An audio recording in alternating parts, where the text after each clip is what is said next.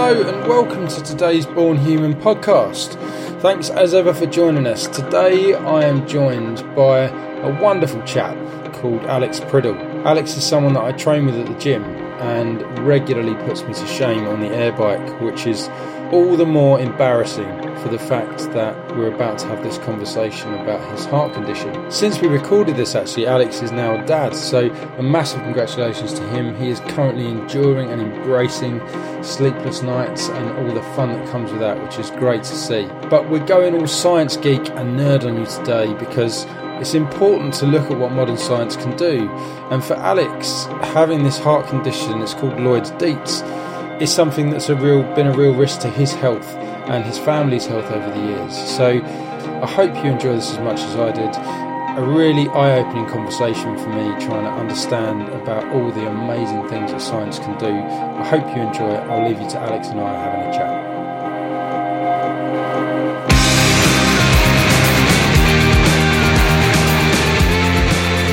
Welcome to today's Born Human podcast. Today, I'm very lucky to be joined by a man who's come into my life in the last year or so, Mr. Alex Priddle. How are you, Alex? Yes, good, thank you, Andy. Good. Welcome, welcome aboard. So, Alex and I met um, at the gym that I train at now. I was, well, I guess we're, we're, early birds. I think that's a fair yes. way to put it. Since having kids, I um, I've always taken the early route because it's the only window I get to do any exercise without being interrupted and Alex is just mental enough to get up at that time of the morning and do it as well. Um, but yeah, I, and actually, we've got lots of things in common, which we realised afterwards. We both went to the same school, right? Yep. Don't right. we both live in Bath now, but both went to Billericay School. Um, lots of weird coincidences over time, but um, yeah. So uh, we were talking, obviously, doing the podcast, and um, Alex and his wife Kirsty are having a baby, which is amazing news. Uh, congratulations, firstly. Um, and while we were talking about that, uh, it became apparent that actually their route to having a baby was less than straightforward, I'd say. Um, so after we'd had the conversation, we said, Well, do you want to come on the podcast? And here we are here today. We are, yeah. So we'll kick off. I'm not going to give it any more away than that, but um, let's kick off. Tell me a bit about your childhood, Alex, and kind of where it all started for you, kind of thing. Yeah, so uh, like you say, uh, Billericay, uh, born and bred. Uh, thankfully, uh, probably uh, my my parents uh, d- didn't didn't give me the Essex accent, so I, not not not everybody always knows. But um, yeah, so yeah, moved moved to Bath a few years ago. my wife Kirsty is from from Bath originally, so yeah, that's how I found myself in Bath. But yeah, born and bred in Essex, like I say. Um, and I guess you know the, the, the main thing that obviously we're sort of you know here to talk about in a sense is is is my is my medical condition. Yeah. Um uh, that has you know led to us having the slightly abnormal uh, route of, of, of, of conceiving our uh, our child. Yeah. um so yeah so my family uh, has a genetic heart condition um, which uh, initially was uh, diagnosed um, when my uncle died um, at 32 um, of an aortic aneurysm dissection um, and yeah say he was 32 so so bit of a way bit, too young, bit of a red flag, yeah, yeah. in that sense. So, uh, so yes, that was uh, so that was in 1985, I think, um, right. and he, yeah, so so they started to do some do some tests on the family, um, and, and and started to to spot um, the, the, the the the traits of the condition. Uh, so yeah. originally the condition was uh, diagnosed as something called Marfan syndrome. Right. Um, that has subsequently been re-diagnosed or uh, sort of uh, reassessed and split into a few different uh, different versions of, of that condition. Um, so mine's uh, specifically Loeys Dietz. Right. And and basically what it is is it, it's a connective tissue disorder. Okay. So it affects different different parts of the different parts of the body. Um, makes you um, basically hyper hyperextending uh, joints and bits and pieces. But the, the yeah. most the most critical element is is, is that of the uh, is the aorta and the pressure in the aorta builds and, and, and basically makes the aorta stretch to the point at which it which it bursts. Okay.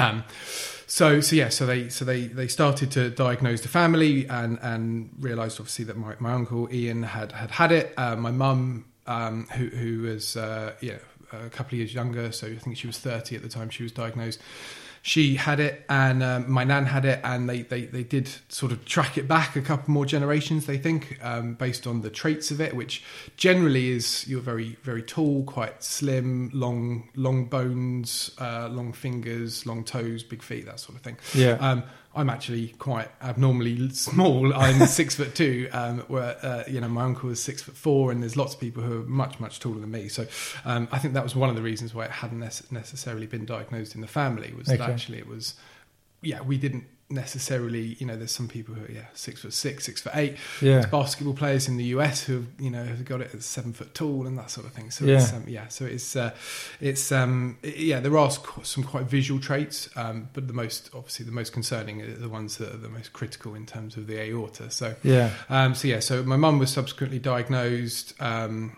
and and then I was born a couple of years later, Yeah. um, and uh, diagnosed at birth Yeah. um, with the condition.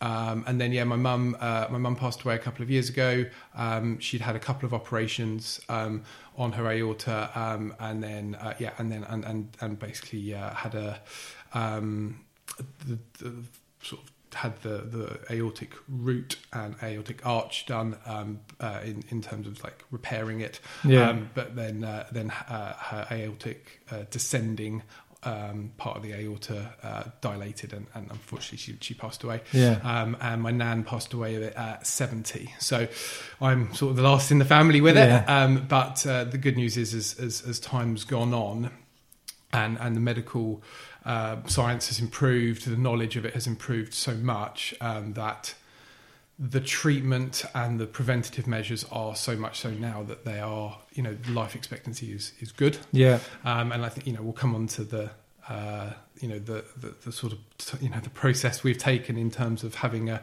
uh, getting pregnant and, and you know to have a child um, because yeah there's there's there's lots of things that we had to think about there so so yeah, Yeah. so um, I yeah I had uh, so I had aortic root replacement surgery at 28 so six years ago um, so do they fully replace your so, aorta? uh, so it's the aortic root was the bit that was done for me. It's generally the first bit that needs to be done as it, the pressure is highest as it comes out of the you know blood comes out of the uh, out of the heart um, to pu- pumped around your body. Yeah. To get it around your body, it's obviously very very high. Where the pressure's pressure. highest kind of thing. then? Yeah, so that's the that's the bit that tends to take the brunt of it first. Um, so um, yeah, so they did yeah full open heart surgery, sort of nine ten hour job.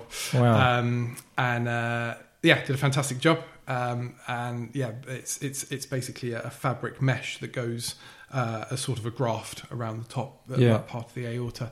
Um, and yeah, thankfully they were able to save my valve as it comes out of the out of the uh, out of the heart because you know if you don't have a magnetic uh, not magnet, um, a metallic sort of valve like Yeah. ticks and you have to have warfarin and bits and pieces. So Right. it's one of those ones that it's good where if that they saved it so that was that was Yeah. great so um yeah and and yeah pretty much you know made a full recovery Yeah. um yeah, it took a, quite a while I was going to Um, say, how long did it take? yeah i was back to work after I was back to work after six weeks which was a bit early. i think i was supposed to be um and um yeah, put my wife through wife through hell for a few weeks, unfortunately. Um, Yeah.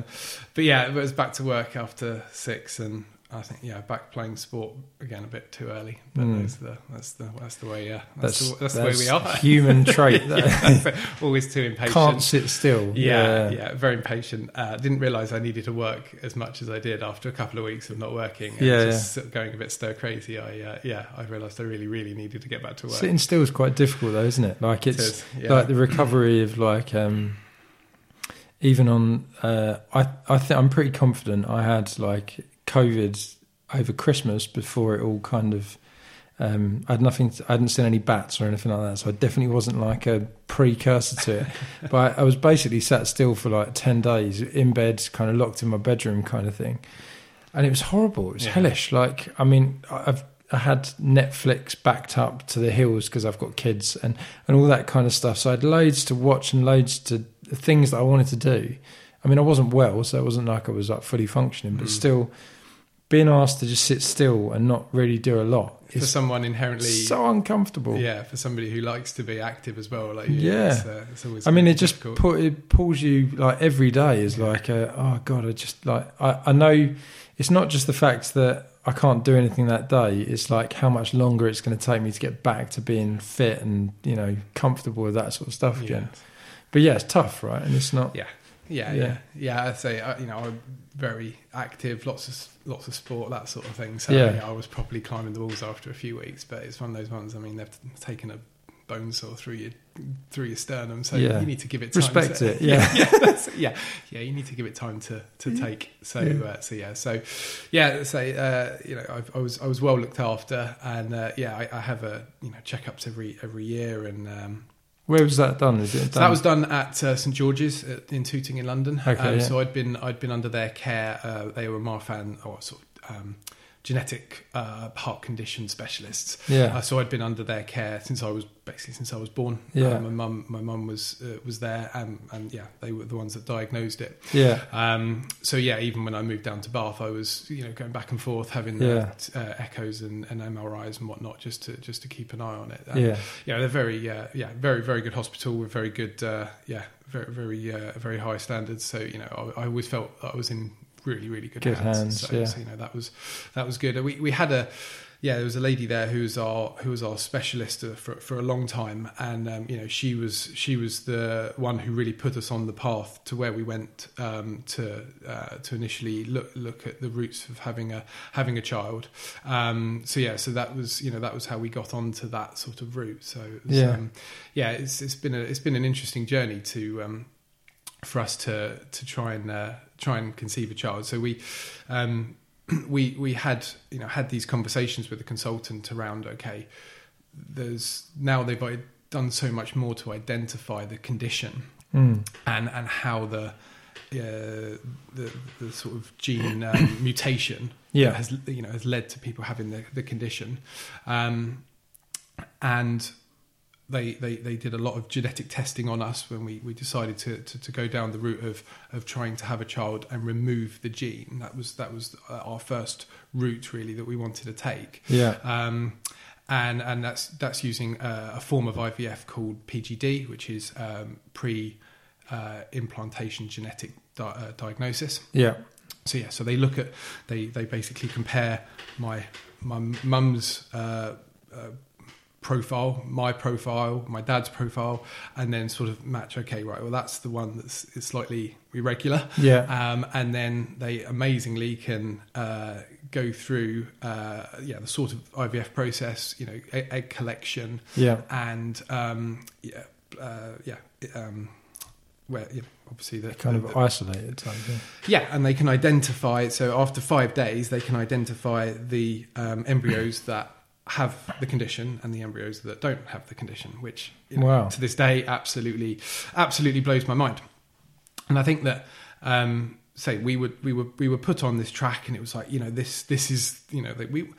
We weren't forced down it, but we were heavily, you know, it was heavily suggested to us that this is the route that you should go down because, Yeah. you know, we do what you can. And I was like, yeah, absolutely. I think that, you know, for us, you know, it's not something that is, you know, it can be quite life limiting, but it's one of those things that, you know, is manageable. But if we can get it out, Yeah, of- yeah. of- of, you know, then wouldn't that be fantastic? Yeah, if science can do it to help you, then why not? Yeah. Kind of thing. Absolutely. So yeah, so so we you know we we we, we started down that that path, and um, we we perhaps I think at the time didn't quite realise the extent of the how how long it would take, and um, emotionally um, and and Say physically. to the cat. Yeah, yeah. um, uh, quite how how draining it would be. Yeah. Um, so you know, initially we had to go through um, a pretty extensive funding period, um, and you know, thankfully the NHS you know really looks upon this you know sort of thing. There's obviously lots of conditions where this sort of treatment can apply, Yeah. um, and you know, so that's specialist funding, presumably, yeah, for this kind yeah. of thing. So obviously IVF is a bit of a postcode lottery if it's for fertility challenges. Yeah. Um, when it's the uh, when it's the uh, PGD side, they they look at it a little bit more. Um, I don't know. They take a little bit more of a long term view. I think that they they realise Yeah. the mortgage they're, Invest now. They're mortgaging and their costs. less yeah, in the long run absolutely, kind of thing. Yeah. So Yeah. they think you know get these conditions out because you know you look at me at 28, I had to have you know a full hospital team, Yeah. uh, surgery team to you know to, to you know to do that surgery and all the you know the care before and after and everything. Obviously, it's going to be expensive. So Yeah. you know the more that they can get rid of these conditions early, the better. Really. Yeah, so, yeah. so yeah. So so we were lucky in a sense that we uh, yeah we obviously got we got the funding after. Yeah, probably 18, 18 months coming up. I would think it was nearly 18 months. Yeah. Um, Do you go on like a waiting list? Basically, yes, yes. So the, the, the Oh, point wow. at which we entered the process, they'd used up the funding for that year, Right. and then uh, we were then on the list, and I think we subsequently they used up all the funding for the next year before they got to us. Yeah. Um, which you know, it's just you know, there's there's there's there's there's demand for these things, and you know, it's you know, it's about you know waiting your turn, isn't it? Yeah. So, um, you know, we were more than happy to do it because we thought, you know, this is the right this is the right thing for us to do, and that sort of thing. Yeah. So, um, yeah. Did you? Can I? I just. I wonder. I'm just. So just in terms of timeline, had you had your heart? You had your open heart surgery at 28. Yep. When did you and Kirsty decide that you wanted kids, kind of thing? Yeah, good question. Kirsty and I met when we were 18. Okay. Um, so, and yeah. Childhood sweethearts. Well, yeah, univer- university, uh, yeah, um, and you know, we sort of yeah never looked back really from from from that point. And I think I, I'd I'd come to the you know in my own mind I wanted kids you know indi- you know as, as uh, individually. I think when I was pretty young. yeah, I yeah. Knew you'd always wanted them, kind knew always wanted kids. You know, always you know had, you know got on got on well with you know with kids and that sort of thing. So you know, I knew that it was something I I wanted to do. Yeah. And you know, when I met Kirsty, I think you know she was pretty much of the same thought that Yeah. know, one day she'd like to have children. And um, so yeah, I think it was probably I don't know, yeah, probably in our early twenties that we you know we knew Yeah. we wanted to be together for a long time, and you know we got past the end of uni and stayed together and that sort of thing, and Yeah. and, and and it, you know again never really looked back on on our relationship. So it was one of those ones that we knew that it was. It was, you know, it was it was part, inevitable It was kind of part thing our future. wanted it. Yeah. Um, so yeah, so I think you know I think we first had an initial conversation with the consultant when I well, probably when I was about 24, 25 around. So pre-surgery kind of thing. Yeah, you were talking about what happens and how do we kind of do yeah, that kind of yeah, thing. Yeah, and I think this is where you know I look back on it, and you know obviously never want to look back with any regret, but I think you know I look back at it and go. You know, we probably at that stage could have asked more questions and could have, you know, Yeah. could have could have found out more and done more research on it because it was one of those things where, you know, it was like, oh, you know, that's the good, you know, that's the route you should take. That's the route you, should, you know we were Yeah. advised to take, and and um, and it was one of those ones where, um, it didn't necessarily pan out exactly how we expected, and the time frames didn't necessarily pan out exactly as we'd expected, Yeah. and and I think you know it was made out to us that it was a very it was a very sure thing, Yeah. and I think that's the thing that I, I take away from all of this is is actually there was so much more to it than just the sure thing. You know, oh, Yeah. you, you will go through this and it'll be absolutely fine. Yeah. And you know, you'll do this and you'll do that, and happy days, you'll have a couple of kids out of it. Yeah, oh, yeah. it's great. You know, and and they won't have the condition anymore. and It'll Exactly. kind of and it would all be rosy. And and I think you know perhaps slightly naive from on my part that I you know didn't you know slightly younger didn't ask those those those questions that now maybe slightly uh, slightly older I'd ask those more pressing questions uh, you know about Yeah. the process and everything. So But So- you, you also you know more. You know more about the condition now because you're older. Yeah. Uh, you know, I guess we're all guilty of that, right? When you're sort of younger, you you sort of mid twenties, you kind of feel like you know everything. yeah, And then actually, when you look back from your thirties, you go, "Jesus, I didn't really, didn't really know much then as well." And so, actually, uh, you know, being kind to yourself is probably not. It's probably the way anyone would have handled it, you know. And you are, you know, we trust in oh, absolutely. medical professionals, and that's not to say that they're not to be trusted in this situation, but it's like um, it is a very. I remember somebody saying to us with the kids when we um, we had complications and, and issues with uh, our oldest when he was born, and he had like. Um, he had a lot of UTIs that kind of went into a kidney infection, etc., etc. Anyway, it got quite serious. They put you in hospital, Right. and then somebody turned around and said to us, "You know, you can sort of ask for a different consultant, or you can ask for a, you can ask for a second opinion." Yes. And my, you know, I've grown up in a world where it's like I'm just grateful for the NHS. Yeah. I don't question anything No, they say. absolutely. I just the potluck, go in, sit down. If I've got something that needs sorting out, then whoever I get to sort it out is going to be doing it for me, and that's kind of it. Um, and I'm grateful, kind Mm. of thing. But actually, you know, going through uh, going through that, what we we were we were told actually you don't have to accept anything, Mm. kind of thing. You can kind of take it as you can You have options. ask for options, yeah. And actually, that's I mean quite naturally, it's not something the NHS is going to broadcast and be like, hey, if you're not happy, kind of you know go to go to our Challenge us, referral yeah, yeah. service and, and and actually you know let's not kind of. I'm not saying this in any way to kind of do a disservice to the NHS. It's amazing, and, Mm. and my experience the NHS has been nothing but incredible And, yeah, and me, yeah. as of most people, I Yeah. think. I mean, you know, I think medicine is one of those subjects that actually there will be outcomes that aren't as positive as you'd have liked, Yeah. and actually that that will leave a sour taste for people. And, and you know, entirely respect that people have their own experiences of it. Mine personally has been great. Yes. Um, but it is interesting to think that you you can sort of ask those questions and not just walk in and be told an answer. Yeah. And I think at the age of 24, 25, you know, I wouldn't have even dreamed of No. saying, actually, do you mind if I just explore this? I'd Yeah, like to it, question your judgment a Yeah, bit on yeah, this yeah. kind of thing. Or, yeah, can you just tell me more about the odds Yeah. the risks and the benefits and, you know, just, just asking those slightly more pressing questions rather than just taking the upfront. just saying, uh, yes, that's the thing to do. I have to do that kind of Yeah. thing. So- Yeah, yeah. So, yeah, so it's, um, So 24, 25, you're having those kind of conversations. And then in the between then and your heart surgery, it's kind of like a. yeah, so, Ki- Kirst, yeah, Kirsty and I have been married for, uh, uh, four or five years now, I think. And, uh, yeah, so it's one of those ones where it's like we, you know, not that we're particularly traditionalist or anything, but you know, we thought, well, you know, you know, Get we'll, we'll get married married, and then and then and then we'll and then we'll have, uh, you know, then we'll, we'll start this this PGD process.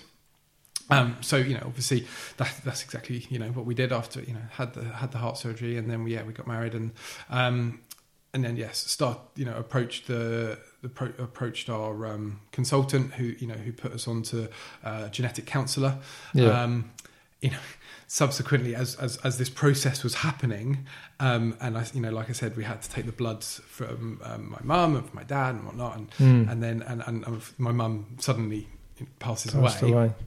And and and Kirsty in in the uh, in the sort of mad panic was the day after my mum died. Um, Kirsty went, "We need to get we need to get some blood out of her." Oh, wow. because they hadn't done they hadn't taken the blood at that point to then analyze for to compare against to our genetic profiles basically Yeah, yeah. so we you know we we you know in in the you know terrible grief that is that moment Yeah. we have to try and then you know we have to get hold of the um you know get hold of the uh um pathologist Yeah. say, you know, we need we need to get this, you know, and we get hold of the genetic counsellor, and she's like, all right, okay, you know, this, you know, we'll get get a vial of the blood, get it sent in the post, and all of that. Yeah. So we do that, and then How was that for you? I mean, that must have been like, I can't, like, I completely see how you need to do that Yeah. because it's your future. yeah, But at the same And- time, in the moment of grief, sort of the having to sort of park your grief to Yeah. say this needs to happen. yeah. Like, how was it for you? Well, I mean, you know, fantastic, really, on Kirsty to think have such uh, such rational thought in such an emotive time. Yeah. um, and you know, my mum was absolutely set on having grandkids. There, it was, you know, that was, you know, she wanted grandkids so much, and she, you know, so we were like, oh my god, we have to do this. Yeah, more yeah. now than ever, we have to do this for her. Yeah. Um, So, so I mean, that's great, right? That if you knew that, then it kind of feels less um, clinical. Clinical, you know what I yeah, mean? yeah. It feels like actually this is almost honouring your, this is your kind of part and wish kind of thing that you wanted grandkids. Yeah. We can do that, but we kind of need this to happen first. Yeah, and I think you know it's so it's so silly, really. You know, because there's nothing my mum could have done, but she, I know that she had that. She had the guilt of passing on the condition to me, Right, yeah. um, which you know there was absolutely nothing. You know, her, her and my dad wanted children, Yeah. and they had children because you know naturally because that was the only option in 1987 that was available to them. Yeah. so so and, and my sister it's you know the condition is 50-50 you know so my mum was one of four two had it two didn't Right. i'm one of two my sister doesn't have it so you know it pretty much works out perfectly in our family so you know and ultimately you know they were told it's 50-50 so you know give it a go you know Yeah. you know and and um so yes i know she had that she did have that guilt and i think i always sort of told her you know that was you know just don't be silly you know there's Yeah. literally nothing you could do and um Was is your sister older than you or younger? uh, she's you? younger okay, so- yeah. and um but I know that she was so invested in this PGD process, you know, Yeah. because she was like, you know, if whatever we do, we'll do whatever to get, you know, to get rid of this. So, so we take, you know, we managed to get the pathologist to take the blood, send it up, and lo and behold, gets lost in the post. Oh, you're joking. So then we have the, again mad panic, and they, they we're not even sure after five days if it's you know going to be usable, and then. Uh, so we take another. They take another vial, and the two of them turn up at the hospital on the same day. So thank, thankfully, that all, that all worked itself out in the end. So it is Yeah. in a moment of real emotional sort of heartbreak for the family. Yeah. Um, yeah, we managed. Kirsty managed to think clearly, and we you know we managed to, to to enable that process to carry on. So What an amazing gift of your mum, though, really, Yeah. in some respects. in, yeah, absolutely. So, so yeah, so you know, once we got the funding and the, the, all of the all the genetic makeup had been done, and, and then we, we you know we started on the process. So we were um, we we had a diff- various different options in play in terms of the um, the hospitals that could do this or the clinics that could do it. Um, we ended up uh, after a sort of bit of a selection process, and you know, go to the open days, and you, you know, you go through that, and you say, okay, who's going to be best to look after us, and who you know, who's got the best. Um, yeah, options for our care really. So Yeah. we ended up at um, CRGH, uh, which uh, is is uh, yeah in um, in London, Great Portland Street. So Okay. really, really uh, good quality, very well thought of um, IVF and PGD clinic. Yeah. Um, and then yeah, and obviously you, you know you basically start the sort of standard IVF process in a sense that it's um, uh, you know egg collection, uh, sort of harvesting of, of eggs from from Kirsty, Yeah. um, and and you know that's when you know you really start to see how how you know how how hard that IVF process is on people, and, Yeah. and how you know especially you know. uh, Me, I guess, you know, me now having that guilt that I've got the uh, that I've got the condition, and it's Kirsty who's having to go through the the bulk of the Yeah. you know the the the the, the work from Yeah. you know from all, all of the uh, the hormone injections and we're having to go up to London every couple of days you know keep it keeping a track on her and Yeah. um, and you know ultimately we we had the first um, had the first egg collection um, I think we had 13 embryos which is you know pretty pretty good, Good going count. Yeah. pretty good going. Um, and and obviously, yeah, they go through the blastocyst stage. So, you know, so they you know, it's four or five days, and then basically uh, with PGD, they then go in the freezer. Right. They take a little biopsy of each one, um, and then the uh, the embryos go in the freezer. Yeah. Um, of that that that five day period that leads up to that is ex- extraordinarily. Um, you're on tenterhooks, you know, because you've got, you know, you get an update after a day. Okay, you know, X number have survived, and then you get a couple more days, X number more have survived, Right. And then, and then, and you're like, right, and it's, it's you're sort of waiting for that phone call every couple of days. And you know, think, right, another couple have gone, and another couple have gone, and Yeah. okay. And I think, I think, so we were 13, and and then down to seven that went in in in That for- made it through. that made it through to the to the freezer Yeah. um, and and then for for the testing. So they then take those tiny tiny um, biopsies of each one and compare it against my genetic profile and my mum's and, and everything, and then I, they identify okay, you know that one's that one's good, that one's got it, so that Yeah. one goes that one goes off for medical research and whatnot. um, and and and again that that that takes about I think that took about four weeks for that process to happen. So again, you're very conscious about this stuff's happening and you can't control it and you're just trying to get on with your life and it's you know it's Yeah. a real emotive a real emotive time um so we had so 13 down to 7 I think it was and then and then we had the phone call that of the 7 one was good to transfer Okay. so we were like ooh, we were expecting 50-50 because Yeah, yeah. the condition generally in our family and just generally speaking is a 50-50 Yeah. so we were thinking seven. Oh, that's good. I'll might have three three, might have four. four. Yeah, yeah. You know, if we're lucky, we'll have five. If we're Yeah. unlucky, we'll have two. Yeah, we had one. Right. So we're like, okay, it's one. It's cool. We can make that work. yeah.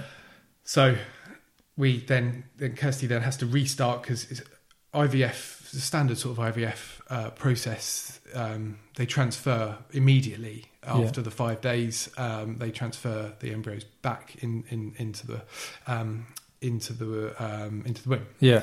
um, with PGD because of that process of the four weeks they go in the freezer. Yeah. Kirsty then comes off of all of the hormone um, drugs and that sort of thing. So Yeah. everything goes back to normal. So then she's got to build them back up to that again Restart to accept it again. to to to yeah to, to have the transfer. So um so yeah so we, so we do the transfer and and unfortunately it, it, it doesn't take. Right. So like you know that is you know that was a that was a tough few days. I think Yeah. you know it was a real you know that was a real hit because you know we say we hadn't necessarily you know and I think the you know we're inherently positive people. You Yeah. know we don't you know we weren't thinking oh what if this doesn't work what if that what if this what if that you know it was about no we're gonna you know this is gonna This work is gonna this is gonna work Yeah, and it's it's gonna be gonna be brilliant okay. and it's gonna be you know exactly what we wanted. So yeah so and and ultimately yeah first time round doesn't work. Yeah. So with with with PGD, you get three rounds on the NHS, Okay. which is you know is is fantastic because 15 15,000 pounds A a go if you if you're paying privately, it's Yeah. obviously a huge investment. Yeah. So so, but at that point. Uh, the, the the NHS is obviously a private clinic. The NHS is funding it. The NHS has run out of money at that point, Right. so we have to stop, and then we go again. After. Do you have to reapply for funding? Not or is- reapply. You just have to wait for the next cycle round. So you're on the list, and you know you're on the list, and you'll be you'll be accepted. Basically, wait till the NHS gets paid. It's basically the first of April, and we restart again. Yeah. So yeah, I think it was yeah a couple of couple of days into or yeah a couple, a couple of weeks into April. Um, yeah, we restart again. And what was your so when remind me again when it when you found out about the failed one? What, when was that? What time of year was that? Was what? Uh, that was in good question. So we transfer. I think it was August September time. So you had like six seven months six seven months of of wait you know and that's you know like, oh my god you got you know you feel like you know i think we've always been quite lucky you know in the sense that we've you know we've always been in a bit of in, our, in control of our destiny up Yeah. until this point and and and all of a sudden you feel like you are very much in the hands of other people Yeah. and that's okay because you understand you know this is all for a good reason and it's a good you know there's a there's, there's a reason why we're doing this Yeah. but it's like oh you know it's just you know it's the unknowns and you think oh what if you know the nhs changes its policy or whatever Yeah. you just don't know but yeah so i think yeah so so yeah end of end of april we then restart it go through the second round i think the second time we had nine or seven I, it was it was less than the first time i know that much Yeah. um, and and and and we went through that process, and and none of them were were Right. suitable, and that is you know that was. I was really, you know, Heartbreaking. really crushing because I think we lost we lost quite a few in that first five um, five day blastocyst period. Yeah. So yeah, I think there was only a couple that went into the freezer, and at that point we were like, oh, well, based on the last time, you know, we start Yeah. to you know feel like we're not holding out a lot of hope. So and ultimately, yeah, second time, uh, second time we had to, yeah, we didn't we didn't get anything. Third time, um, we were in the middle of it, and then COVID hit, Oh right. so we had to. It was it. Tools down, everything stopped All just got stopped. literally everything stopped. So, yeah, um, we, we we were just yeah waiting on on tenterhooks for you know for the NHS and for for for central government to basically say you know IVF processes you know can, Can start resume. again. And actually, it was one of the first things to come back. Actually, after Oh, uh, it was one of the first things they started to enable to ha- to happen, which um, you know which was which was good. So Yeah. so then the third the third time is is uh, well you know now three and a half I guess. Um, Mm. We uh, yeah we start with this and we think right come on you know this is this is it this is the time Yeah. and uh, I think the third time because we were in we were going through you know everything that we were going through the whole you know the whole world was going through with COVID and the, the, the you know everything from the lateral flows and we were going up to London every couple of days but we couldn't stay up there because there was no hotels so we were Yeah. literally driving five six hours to London to do 10 minute to have a 10 minute assessment Mm. to then drive three three hours back again and it was and you know and poor Kirsty you know she was she you know the, the obviously the IVF process I'm sure you know plenty of people have been through it and and it is you know it's a fantastic you know it's a fantastic thing that they're Yeah. able to do but it is ex- so extremely difficult on you know on on on the on the on the, on the woman It- Yeah. it's so it's so invasive and you know emotionally draining physically draining you know Kirsty's trying to work while doing all of this and you know, Yeah. it is you know it's it's one of those things that you really it- you know I admire. You know, people you hear people doing these processes for six, seven, eight years. I, I mean, my heart goes out to them. It really, really Yeah. I really admire them for you know for that because you know we knew that you know we we you know we were confident that we had no fertility related challenges. We knew what you know we were doing this solely to try and get rid of the condition. Yeah, Did- did- just out of interest, had, had you had to go through fertility tests before it, kind of thing?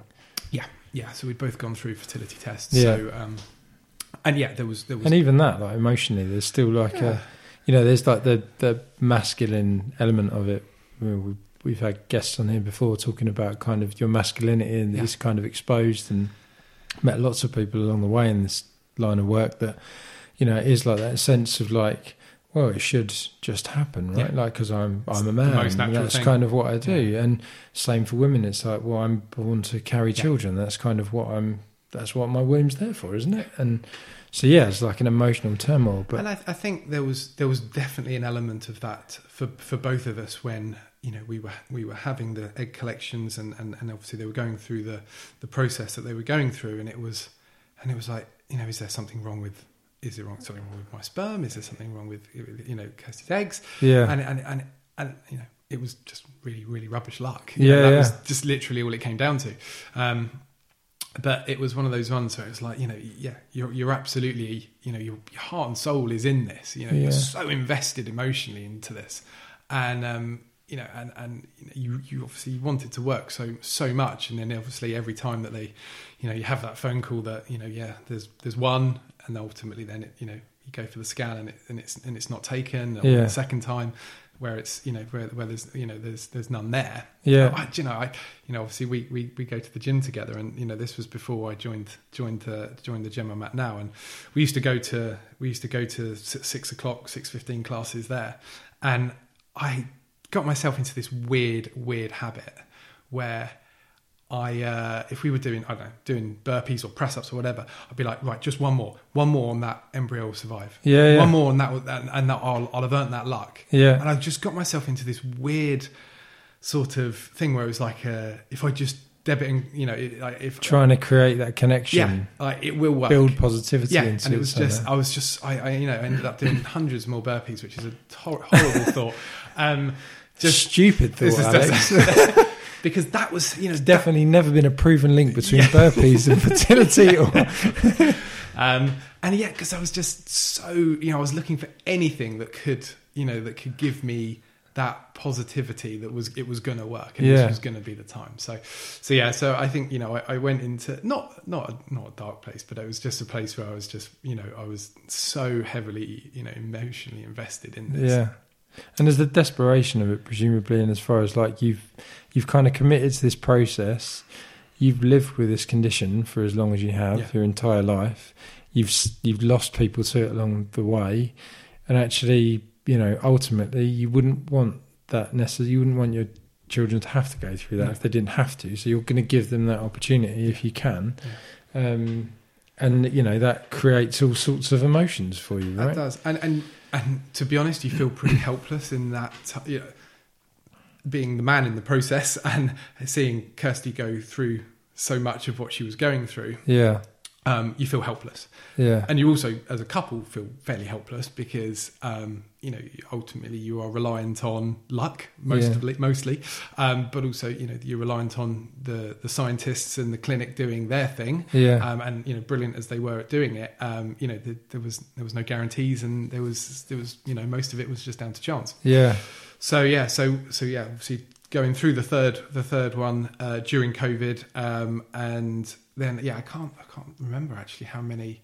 I know across the whole th- all three all three uh, all three phases, um, we had twenty. I think it was twenty three embryos that we collected yeah, um, and and ultimately the third time, um, two that, that we had. Uh, so I think we had five that were left uh, uh, uh, following blastocyst um, that went for testing, um, and three had the condition, and two that didn't have the condition had uh, abnormalities and would never have survived. Right. Um, so we were we were out of luck. that was it. So that was it. So that was our that was our three three rounds of, of fun, uh, funded uh, uh, PGD. Yeah, Um, that was uh, that was that was the, that was the yeah that was the toughest. I think you know obviously we were we, everybody was going through a tough period at that time in the middle of COVID, and uh, to have that as well to Yeah. throw on top of it was was was a real uh, was a real backbreaker, I guess, for us in that sense. Um, and and it, you know it was you know some uh, a few few very sad days. Yeah. Um, and you know we'd you know we, we were we'd been in this process now for best part of four years. Yeah. I think by that you know if we'd have said those uh, four years prior, you know I think we would have said we would have had two kids by that Yeah, point. Um, and and you know uh, in our in our mind how we how we expected it to go. Um, and and yeah, and I think you know that that at that point we had to do some real some real you know soul searching uh, Yeah. together. You know, and it was you know there was a it was like right okay you know take a few days to the dust to settle, and then it's like right okay What happens what now? Yeah. Yeah. So, um, you know, and I think we we we, we spoke to our uh, genetic counsellor, a lady uh, in Bath, who is just probably the most wonderful human being I've ever met. She's absolutely phenomenal. I don't know where I'd be without her. Yeah. And um, So they give you they give you counselling to cope to kind of emotionally manage it, or are they kind not, of that- no, not really. They they they they, They they have an op- they, they they have they have some people who you can speak to definitely for that. But that, Yeah. they, this they are a, a team of basically yeah geneticists yeah. who yeah obviously incredibly incredibly bright and um and and they, yeah they sort of are there as your as your sounding board your you know this is okay this is what happens next. They take you through the whole process and okay. you know really just the most supportive you know uh, and helpful people you could ever wish to meet. Yeah. And um and yeah so you know she said right you know let's have a let's have a call in a few days and discuss the options and you know see how see where you want to see where you want to go. Yeah. Um, so yeah, so obviously we, yeah, we we had that start, you know, had that conversation, and it was well, you know, you've, you've obviously got the PGD, continue with the PGD, yeah. You know, but they will be privately funded privately funded point. by yourself, and uh, and and and and you know, at that point, you know, you know, we've been through three and a half rounds of this, and we we we know it. We feel like we know this process inside and out, yeah. And you know we, we you know we sit down and we, we go away and we sit down and talk about it and you know we look at each other and it's like well we feel like we've got really like this lack of control yeah and and it's one of those ones where it's like we you know i was i was pretty emotionally done with the whole process but i was Yeah. like right, you know this i personally you know i need to be there for kirsty because she's the one putting her body through Yeah. so much of you know that egg collection process and the transfer process and you know so it's so emotionally and physically draining. Yeah. You know and and you know she sort of said you know I, I'm I don't really want to do the, the that again. You know, Yeah. we could spend forty five thousand pounds on another three rounds yeah. and we could still end up with no with no baby. And you know the odds really and we've had another not- four years of pain and suffering absolutely. kind of and and yeah and it's and it's like right you know so it's like okay well then once we've made that dis- you know collectively made that decision as a couple it's like right the option obviously is to try naturally yeah um, and you know they, they they were the genetic counselors again. We you know we went through that full process. Okay, what does that look like? Okay, you get pregnant naturally. You can test. You can test at uh, you can test at seven weeks. You'll have results at nine weeks. um, we can compare it against your um, yeah your, your, your DNA profile, and you can then decide if you if the child has it. Yeah. You are in, fully informed yeah um, on what you know. You then can make a decision on whether you continue with Keep the the pregnancy baby or not. And ultimately, after three or four months, um, that was what happened. yeah So you know, it was it was it was a really you know it was in a sense it was a difficult decision to make because we you know we had we'd been pretty fixated on this process or this you know this route since yeah 24 25 we knew that this was our route. You know, Yeah. we'd, we'd, we'd completely we were completely happy with that. And then all of a sudden not all of a sudden but you know over the period you know over the over that you know those those three uh, PGD rounds and obviously not getting the you know the outcome that we wanted we'd sort of you know we've we've gone back to we've almost done it the reverse way You Yeah, know, yeah. most people try natural first and then go to IVF we've Yeah. gone the opposite way so you know so that was you know it was it was one of those ones that's like you know we yeah so we, we we you know we found out pretty quickly that we were we were we were pregnant and um had the had had they took the blood from from Kirsty went up to Great Ormond Street and and then came back after after nine weeks, um, and and and said, yeah, baby has got the condition. Right. So then you're like, right. So we've been through all of this after four years to try and get rid of this condition, done all of this to get to this stage, and ultimately We haven't we, managed we it. have a we have a we we, we have a We have an uh, amazing little baby, but we, yeah, yeah, yeah we uh, and it, uh, but it, it has got the condition so it's like right okay now now you know now we have to process this and and ultimately decide you know what we were going to do yeah, and and I think you know it was it was one of those ones where it's such a difficult conversation to have between the two of you because yeah, you know we're very close been together a long time and it's like right well how do you feel and how do mm. I feel? Yeah, make a rational case for both sides of this argument. And and you know we both fell pretty quickly on the fact that you know we absolutely did not want to terminate the pregnancy. We Yeah. were absolutely set. We were we know the condition. We've done everything that we possibly could yeah, in those th- rounds of PGD, you know, when we made that decision that we emotionally and physically we didn't want to go down that route anymore. We we'd done everything we could, and obviously we we hoped for our luck, but you know, I guess our luck wasn't in. But yeah, we was still pregnant, and that was all the thing we ever wanted, was, you know, to have a child. So yeah, so yeah, so you know, we we, we made that decision that no, we're to absolutely going to continue down this, and we're going to say medical science has come an incredibly long way yeah, in pretty short space of time, really, um, in my lifetime. And um, I think we both sort of, I think the, the, the, the thing that sort of settled it for both of us was that if in 20 years' time there is something, they'll never remove it from a person once it's in there, but if, you know, basically if there is a way or, you know, some, some medication or whatever the case may be that basically is a cure, Yeah. as good as, we wouldn't be able to live with ourselves if we'd have terminated yeah. that The other side of it, it's like, it yeah, because yeah, we, you know, we would have looked at, you know, I know, you know, people look at me and go, "Oh, you've got a pretty, you know, you you can do most of the things you want. Yeah, I fit and come to the healthy. come to the gym and you know do my rugby refereeing and you know do my sport that I do and you know and, and you know I live a pretty standard life. You know, it's and you know that that and, I, and I'm really thankful for that. And Yeah. obviously, you know, the the, the the the medication that I'm on that helps my maintain my aorta. Yeah, um, yeah, there's you know we, we basically spoke to um, the the consultant, uh, uh, um, sort of pediatric consultant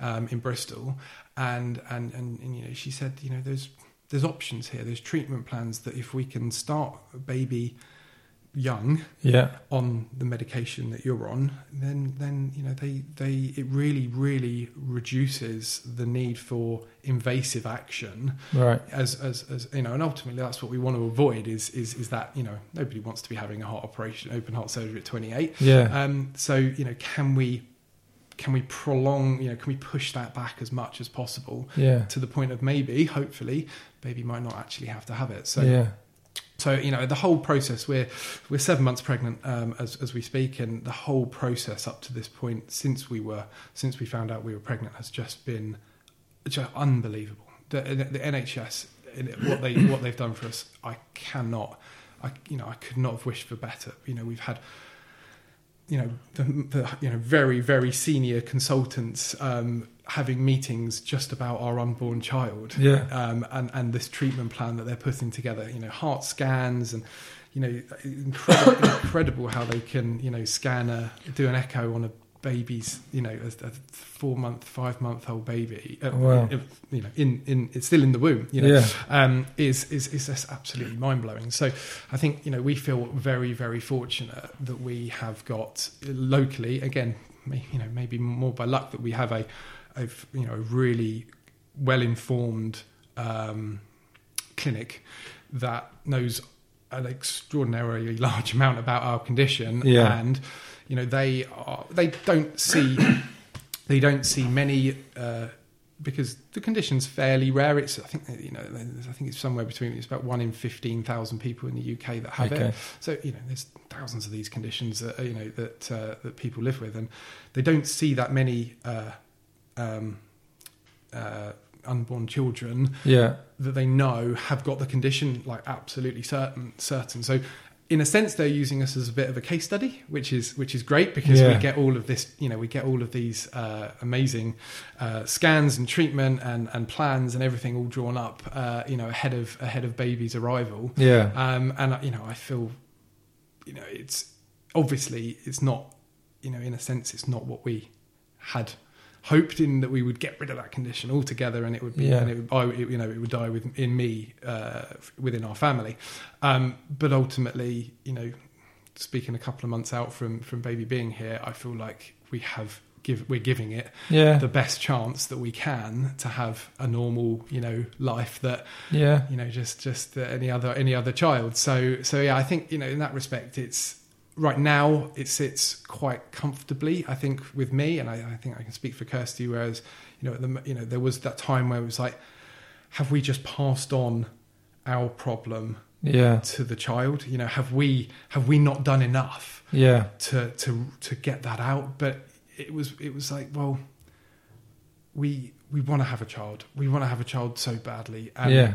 we've we've waited and you know we've gone you know we've made those sacrifices and we've you know we've we've we've tried everything we can. And we know in our heart of hearts we've tried everything we can. So let's just go with this route Yeah. and give it the best life and we'll love it and and you know and and we'll we'll give it that life that you know we know it, you know it can have. And hey you know we say 15 years down the line there Yeah. may be some things get you know that, that, that come available um, you know whether it's privately or NHS or whatever that, that that you know can can even further improve the condition and the treatment of the condition even more so than than is already available so Yeah, I mean it's it's pretty it's pretty amazing, isn't it? To sort of think, even if you just sort of step back to '87 when you were born. Yeah. that's right, isn't Yeah. it? So, born in '87, kind of thing. The the condition was known in an entirely different way, and if you think now in your 30s, Yeah. kind of, you know how far they've come, and kind of just the contrast between the treatment your baby's going to get and that you got as a baby. It's like, well, if we take that as merit, and also look at the fact that if your nan had it and survived till she was 70, Yeah.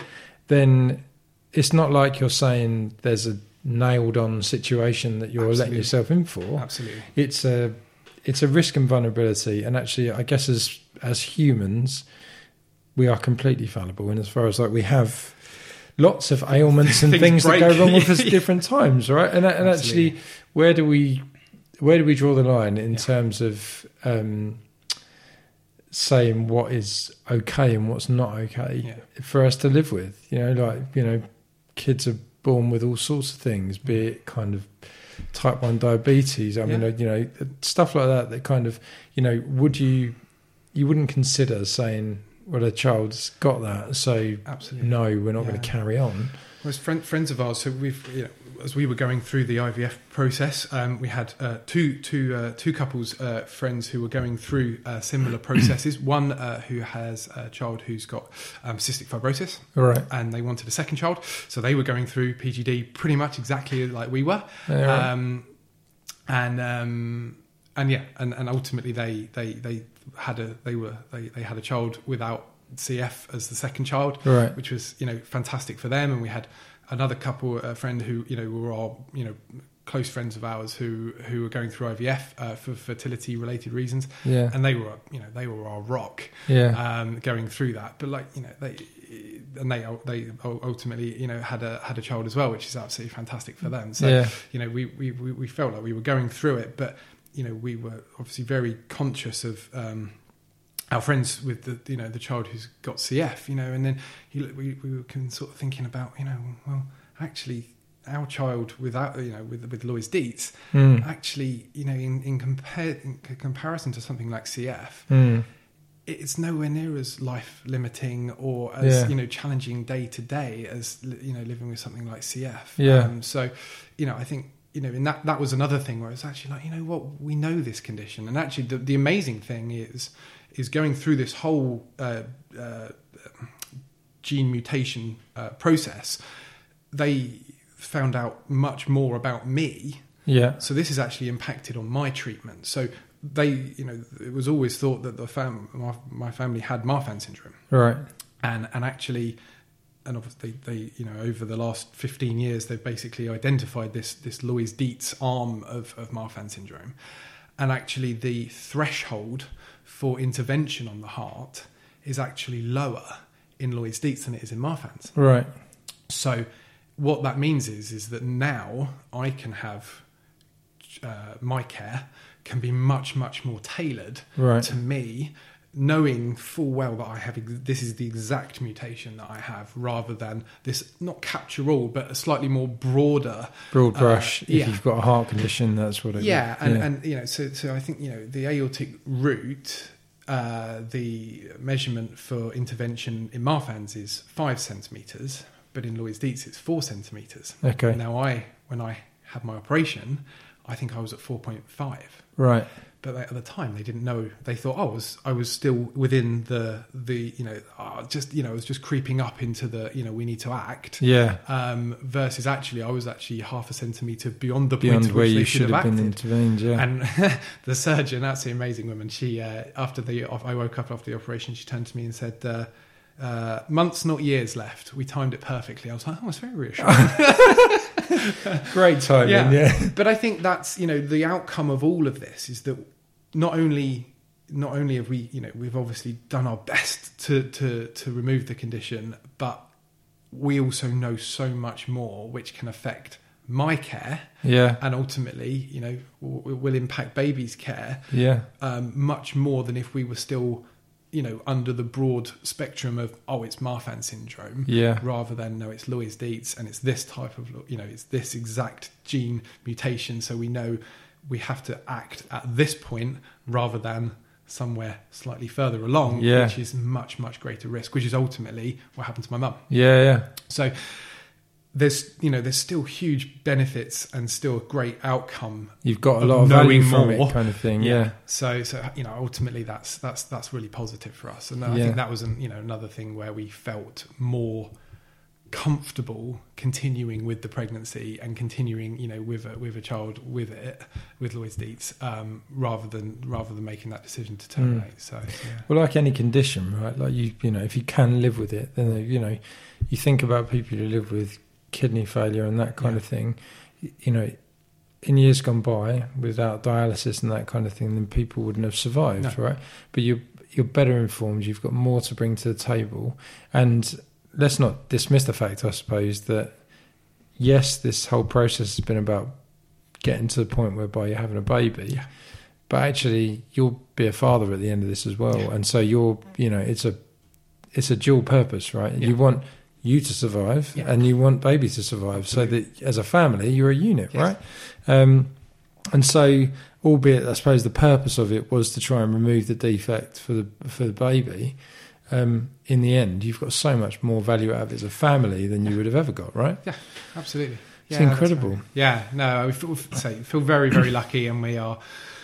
Well, we can't can't wait to be parents. We're realistic, Yeah. I think, in that it's not going to be easy and there's going to Yeah. be challenges. Um, but we're super excited. And, Yeah. uh, yeah. It's uh, yeah, it's it's it's, uh, it's something that we yeah, we know for a long time we've wanted, and uh, yeah, we've we've worked very hard Yeah, for, and taken a very uh, alternative route, perhaps compared to others. Um, uh, but yeah, ultimately, you know, we, Yeah. we, we, we, we, you know, we can't wait. So Just thinking about the fact that you know it's there now, and obviously you knew it at birth. Um, well, not you personally, but your parents Yes. knew at birth.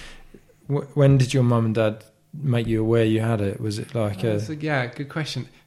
I can't really remember the exact moment. Uh, Yeah. I, I Were you quite young though? yeah, yeah. Yeah. I, I, you know, I obviously it's it's the you know from from as, as long as I can remember. Yeah. We were taking the trip to London uh, once a year, uh, and you know, a man was or a woman was putting uh, a cold jelly on my heart, on my chest, and you know, putting you know, pushing an echo uh, around, and um, yeah, you know, you just you know, I, I was probably I don't know five, Just maybe. part of your life kind of And thing. yeah, I, Yeah. that's I, I've always been very open, very transparent, and always talked, you know, very very openly about my condition and ultimately around uh, about the IVF and the PGD Yeah.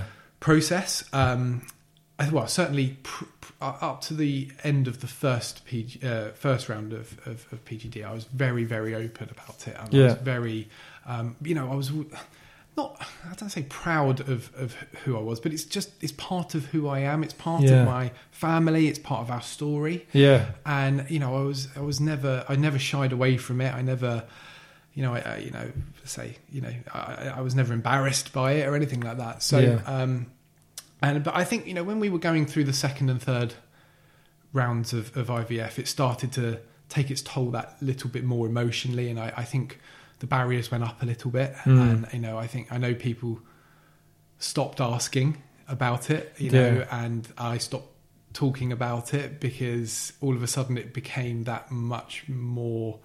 I don't know, it became that more, much more real rather than being Yeah. a, a, a, sort of concept. You know, in the future, we were in there and we were living it, and it was real. And you know, we were, you know, we I think we we sort of sort of put our barriers up that se- the second and third round, and, and and and yeah, and didn't didn't talk about it, and didn't really engage family and friends that much, other than the, Yeah. the couples that we were very close to who were going through IVF at the same time. Um, you know, we, we we really didn't talk about it, just just as a I think as a protective barrier as much as anything else. But yeah, other than that, I've always been very, yeah, very open and willing to to talk and um, yeah, and, and have myself well prodded and poked and uh, for medical for medical science. So you know, I've always been very you know open with it. Just you know, it's, it, I think you grow up with something. I guess maybe different people do things differently, but. I've always just been very sort of rational about it. I can't change it. I can't. Yeah. I, I mean, I, I can affect it in the in the sense that you know, I, you know, I've been told don't lift heavy weights, don't don't go on long runs and that sort of thing. You know, just eat well and don't you know don't carry too much weight. Could obviously do lose, you always lose a, lose a few kgs, but um, you know, just you know, live a healthy lifestyle, and that's the best thing to do. So that's Yeah. the only thing I can really do to affect it. Yeah, I can't really change anything else. yeah. So, why why hide it? You know, Yeah. why why not be transparent, and why not come and do something like this? And you know, if someone else is going through a similar thing, yeah. you know, then you know, I've shared my story, and that's just part of who I am. So yeah, I Mm. can't yeah, I can't exactly remember the moment I knew I had it, or no. you know, um, Presumably, how how do you feel when baby's born and babies When do you have you thought about when you're?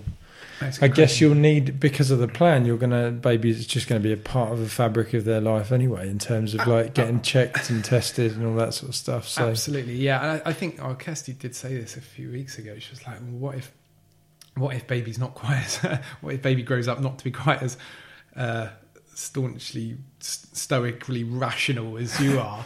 and um, and I'm like, well, you know, we'll. You know, we will we will figure out that as we go along. But you know, I think you know we'll we'll create a family environment and a family culture that enables that child to be themselves and, Yeah. and, and we talk openly about it and you know Yeah. we, we are you know we don't we don't hide away from it and we don't pretend that they're different or you know any any you know anything different to any normal child you know? Yeah. and and there's you know obviously we hope and we you know we, we remain you know really hopeful that that the the, condition is is managed and we are able to give that child its life you know as any child growing you know any normal child growing up. So yeah, I think it's you know it's it's for me it feels like it's you know it's creating that environment where we we talk about it we're open about it. Yeah, and and and we enable the child to you know either be you know empower it to know Yeah. un, you know to to know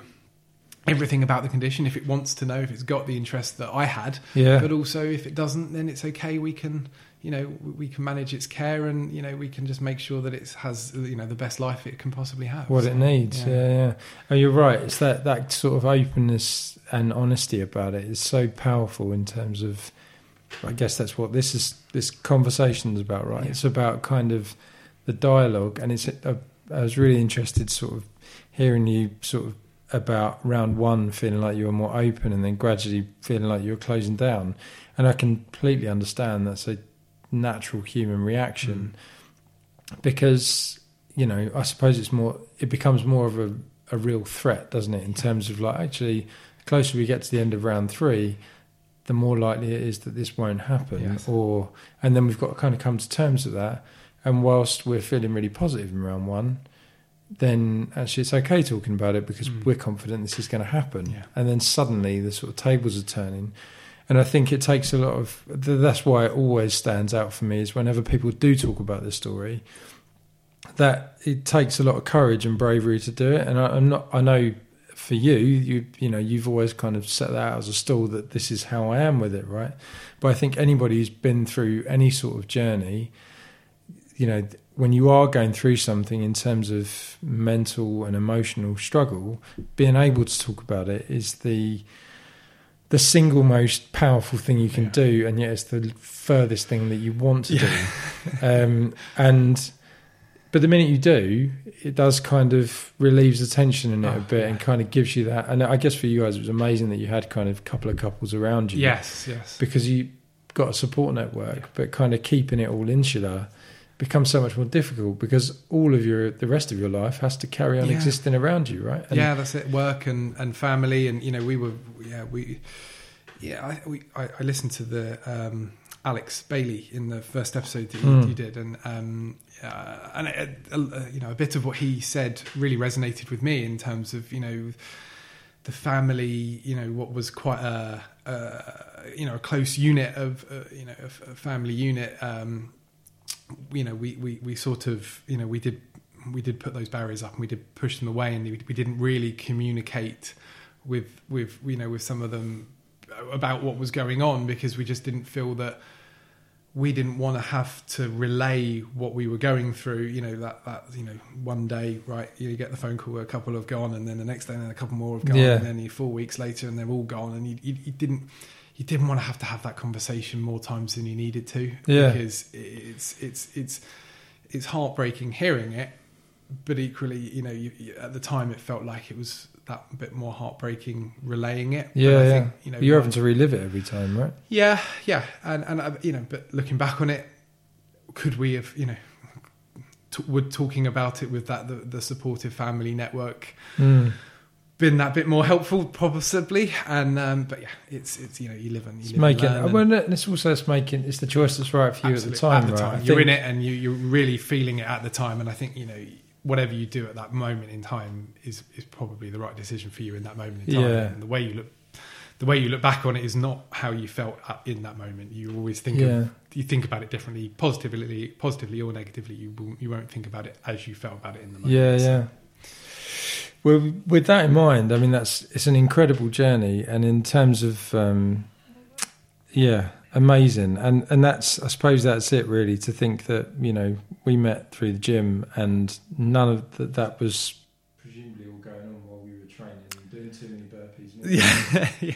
um, in, in some capacity, Yeah. and you know, but yet to the outside world, you're being entirely normal Yeah. as such. But there's a lot going on inside, kind Absolutely. of And thing. So You never know what's going inside in But that's right. lives, do you? That's, yeah, but um, what I was going to say was, uh, having been on that journey, what one piece of advice would you give to somebody else that's going through it, or is kind of either in a similar situation, or is kind of where you were at the age of 24 25 or at any stage what would you what would you say to somebody else I think it's like we said earlier. I think for me, it's it's it's being able to have those those conversations and, and ask those perhaps difficult questions where you feel like yeah like you said you you know you, the NHS or the you know the private clinic or whatever the case may be you know you, you trust those who who are you know advising you and consulting on you. And it's actually you know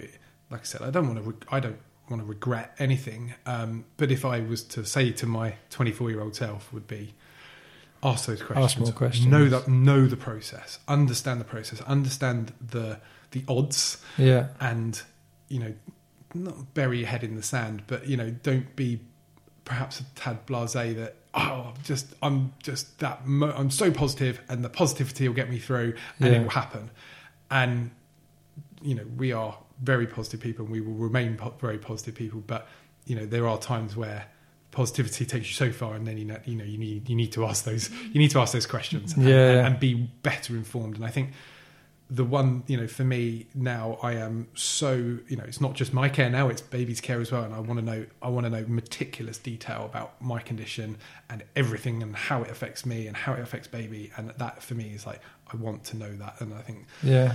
if if if you're that way inclined as as I am now, certainly uh, compared to how I used to be, was you know is is is don't be afraid to ask those questions. Those the consultants are there to help. They're there to support you, yeah. And you might feel like you're being a bit of a pain in the bum, Mm. but ultimately it's your life, it's your baby's life, and you know, you, you know, it's your care yeah, that you know you've you've got your best interest at heart. So you know, ask ask those challenging, not challenging questions, but ask ask those questions to be fully fully informed if that's Yeah. the way you want to be, sort of thing. Don't feel like you can't. yeah. I totally hear that, and I think that's something that I think everyone can take away from it. Is you know, don't don't be afraid to kind of want to be comfortable in the position you're in. I Yeah. suppose, but yeah. Well, thank you very much for coming on. It's been great to chat to you, and um, yeah, I'm sure there are plenty of people out there who will take a lot away from the hour or so that we've got. But thank you very much, and um, yeah, well, I'll see you at the gym probably tomorrow or something like that. for, for bad. All right, mate. Thanks very much.